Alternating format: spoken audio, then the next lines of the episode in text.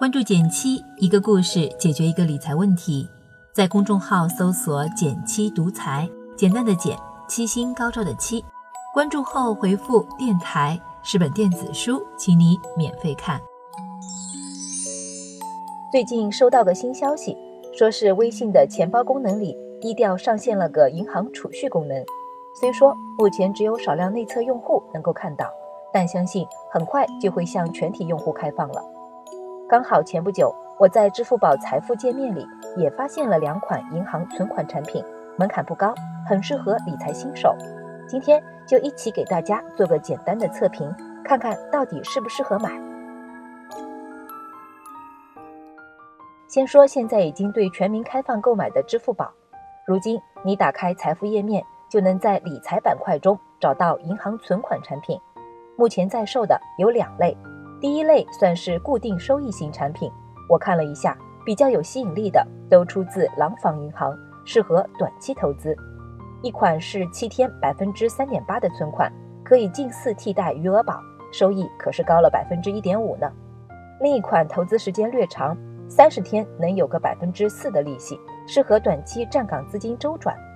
两个都是五十元起投，哪怕你每月只剩些零钱，也能放进去投资，在短期产品里算是不错的选择。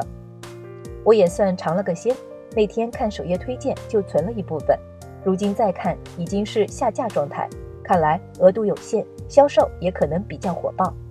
第二类我姑且称它为补贴型产品，目前线上还在卖，都是广东华兴银行的存款产品，期限是三百六十六天。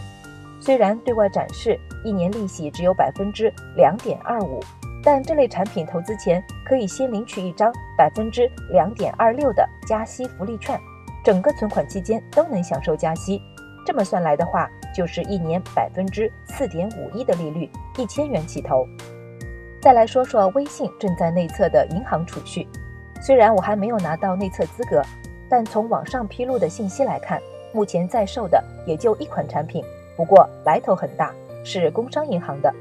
从产品介绍详情来看，算是阶梯定价型产品，存得越久，利率越高，存满三年能有百分之三点八五。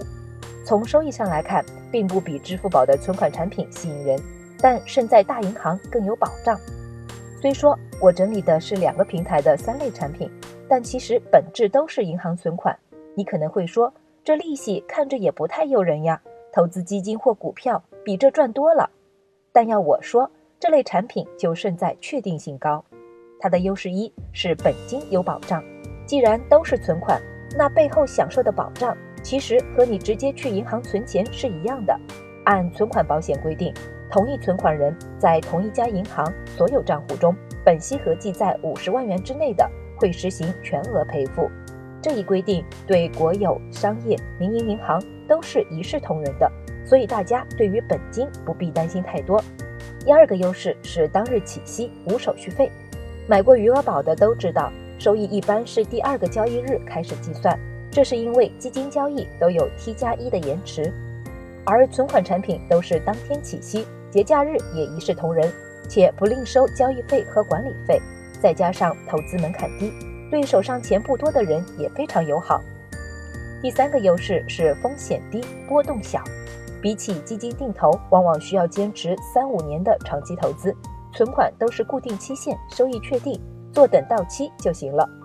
对风险承受能力低的人，算是入门级的好选择。当然，这并不意味着支付宝、微信上的存款产品就没有缺点了。必须承认的是。目前两个平台加起来可选择的面也真的不大，再加上销售火爆、限额等原因，随时有产品停售，没有其他合适选择的情况。相比之下，现在已经有不少平台都提供期限和利率选择更多的银行存款类产品。如果你感兴趣，可以在公众号“减七独裁”的后台回复“创新”两个字了解一下。不过，随着支付宝和微信两个巨头加入，也说明未来银行存款产品会越来越走上正规，我们的选择也更多了。总之是好事一桩。好了，今天就到这里啦。右上角订阅电台，我知道明天还会遇见你。微信搜索并关注“减七独裁，记得回复“电台”，你真的会变有钱哦。